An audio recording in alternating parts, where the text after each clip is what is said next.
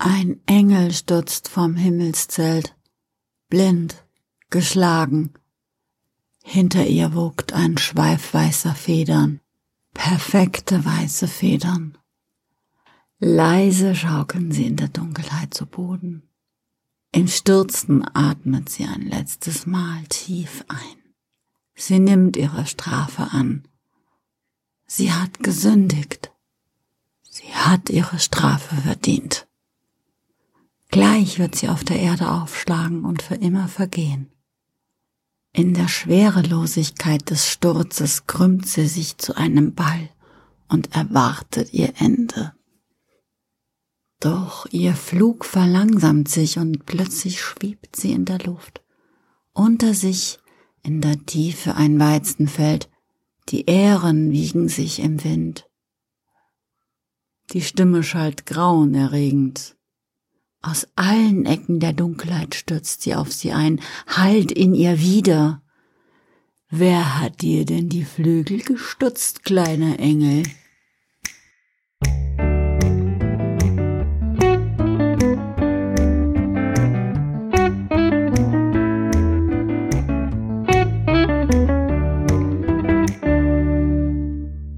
Sie antwortet nicht. Eine unsichtbare Hand hält sie. Warum ist sie nicht gestorben? Sie möchte nicht einatmen. Sie fühlt sich so klein und so schmutzig. Zwei klaffende Wunden am Rücken, heißes Blut fließt über ihre weiße Haut. Ich mache dir Angst. Ich wünschte, ich könnte dich trösten. Wer hat dir die Flügel abgerissen, kleiner Engel? Die Stimme umgibt sie, wo sind die unsichtbaren Augen, die sie mustern wie ein Fundstück? Sie flüstert. Ich habe keine Flügel, ich, ich bin kein Engel. Sie fürchtet sich vor der Stimme, doch den Zorn Gottes fürchtet sie mehr. Ein Engel, der sich ohne seinen Auftrag offenbart, erleidet grausamere Strafe, als einfach auf der Erde zu zerschellen. Kein Engel? Seltsam. Bis jetzt ist noch kein Mensch aus seinem Himmel gefallen. Solltest du die Erste sein? Ach, Kleines, du hast nicht verdient, so zu enden. Du bist zu schön. Was ist mit ihm? Hat er aufgehört, dich zu lieben? Sprich nicht so über ihn, sagt der Engel. Ich hab mein Schicksal verdient. Ich bin kein, ich bin, ich habe gesündigt. Das ist, was ich verdiene. Sie ist bereit, ihr Schicksal anzunehmen. Sie hat gesündigt. Sie hat diese Strafe verdient. Das sind die Gesetze. So ist Gott. Das ist gerecht. Sie schiebt ihren Körper aus der Blutlache in Mitte der unsichtbaren Hand.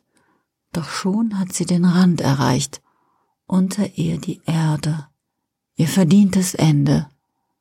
Sie fürchtet sich vor der Höhe ohne Flügel.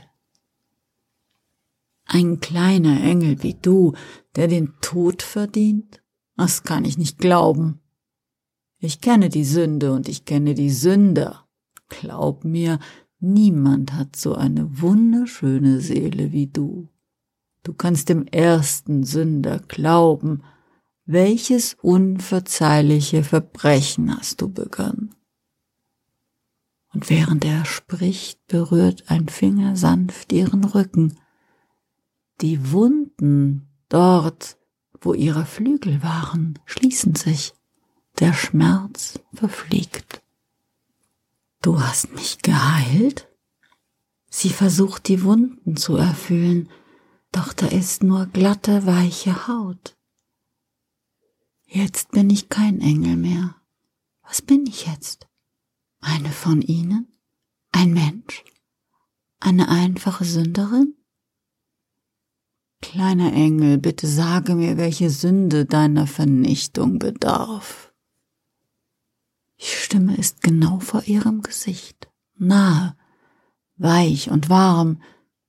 Sie fürchtet sich nicht mehr. Bist du Luzifer? Ja, ich bin der Lichtbringer. Der erste Engel, den er verstoß. Nun erzähle mir bitte von deiner Sünde. Ich habe ein Gebet erhört, ohne seine Erlaubnis. Ich habe das Elend nicht mehr ertragen. Ich konnte nicht mehr nur zuhören. Ich verstehe, dass das eine Sünde ist. Wenn alle Menschen bekämen, was sie wünschten, wäre die Schöpfung die Hölle. Aber ich konnte ihn nicht mehr weinen hören. Ich, ich konnte einfach nicht mehr. Und sie sieht den kleinen Jungen wieder, und sie hört ihn weinen, und wieder rührt es sie an. Sie wischt sich die Tränen aus den Augen. Die Stimme brummt. Ich verstehe, welches Gebet hast du erhört? Ein Junge in einem kleinen Dorf. Er wurde plötzlich von der Blindheit geschlagen und wollte so dringend wieder sehen. Er wollte so gerne wieder seine Freunde sehen, so wie früher. Und seine Eltern, die Sonne, den Mond. Jede Nacht hat er sich in den Schlaf geweint, jede Nacht, Wochen, Monate und sein Leid wurde niemals leichter. Ich weiß, vielleicht war er dazu bestimmt, dieses Leiden zu überwinden und darüber hinaus zu wachsen, aber ich habe seinen Schmerz nicht mehr ertragen. Ich ertrage den Schmerz der Schöpfung nicht mehr. Sie schlägt sich die Hände vor den Mund. Das Echo ihrer Worte hallt in der kalten Nacht. Waren das ihre Worte? Waren das ihre Gedanken? Sie kann nicht glauben, zu welcher Gotteslästerung sie fähig ist. Die Stimme sagt, ich verstehe. Darum hat er dir die Augen genommen. Zahn um Zahn, Auge um Auge. Das ist sein Gesetz. Lass mich dir die Sicht wiedergeben und sie schreit auf Nein, nein, ich, ich will nichts mehr sehen. Seine Strafe ist gerecht, er ist gerecht. Wenn du mir die Augen wieder gibst, dann nimmt er sie dem Jungen wieder. Und das ist gerecht? Was willst du von mir, Teufel? Willst du mich verführen, du ewiger Widersacher? Warum hast du mich gerettet? Weil du eine reine Seele hast. Dich zu verschwenden wäre eine Sünde, oder etwa nicht? Ich will, dass du meiner Sache dienst. Ich will, dass du Wunder wirkst an denen, die zu sehr leiden, an Sündern, Heiden, Zweiflern und Gottlosen. Gerechtigkeit ohne Ausnahme ist Ungerechtigkeit. Gesetz ohne Vergebung ist Grausamkeit. Ich werde kein Teufel, ich werde keine Menschen zur Sünde anstiften, lass mich fallen. Kleiner Engel, du verstehst nicht. Ich bin nicht jemand, der Menschen dazu verleitet, Ungesetzliches zu tun. Das können sie auch ohne mich. Ich bin nur die Lücke im System, ich bin das Schlupfloch, das unverdiente Geschenk und der Neuanfang. Und sie versteht seine Worte und fürchtet sich davor, denn auch sie war dem Jungen ein unerwartetes Geschenk gewesen und sein wiedergewonnenes Sehen für ihn ein Neuanfang. Ist sie verdammt worden, weil sie des Teufels ist? und seine Stimme spricht ihr sanft ins Ohr. Schwester, bin nicht ich der erste gefallene Engel? Bin nicht ich der erste Verstoßene? Der erste, dem er die Flügel ausriss und der erste, den er auf die Erde stürzte? Wer könnte dich mehr verstehen als ich? Sie krabbelt zurück in die Mitte seiner Handfläche, fort von ihrer Strafe, dem unvermeidlichen Sturz und fort von ihrem eigenen Ende. Und er spricht weiter. Und als ich stürzte, wessen Hand hat mich gefangen, bevor ich auf der Erde zerschellte? Wer hat mich gerettet? Ich bin nicht Gottes dunkle Seite, ich bin letztlich auch seine Schöpfung und erfülle seinen Dienst. Und der Engel steht auf und sagt, ich verstehe, ich bin bereit. Die Stimme antwortet, sei der Hölle Engel des Erbarmens, kleiner Engel. Folge der Stimme deiner Seele, lindere die Ungerechtigkeit der Gerechtigkeit, erleichtere die Grausamkeit, die jedes Gesetz bedeutet. Und seine Finger streichen ihr sanft über den Rücken, und sie spannt ihre neuen Flügel aus Leder aus. Da ist die Stimme fort und auch die Hand, und sie schwebt in der kalten Luft der Nacht. Und die Dunkelheit umgibt sie und sie ist ein Teil der Dunkelheit. Und siehe, es war gut.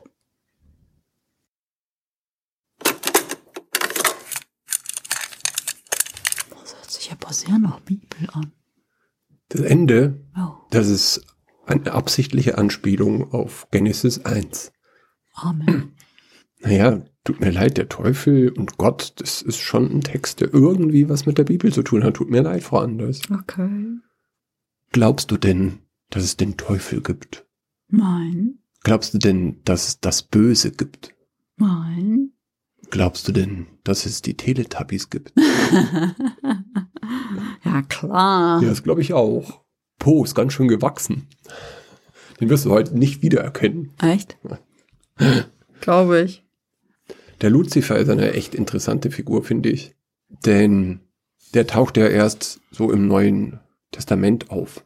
Und zwar steht da im griechischen Originaltext der Sohn der Morgenröte. Und in der Vulgata wurde das dann zum ersten Mal mit Luzifer übersetzt. Der Sohn der Morgenröte, das war in der griechischen Mythologie. Wessen Sohn war das jetzt nochmal? Damek, jetzt weiß ich das nicht. Ich weiß nicht, also das war eine, in der griechischen Mythologie eine Figur und die hieß Phosphorus. Und Phosphorus ist Lichtträger und Luzifer ist die lateinische Form davon.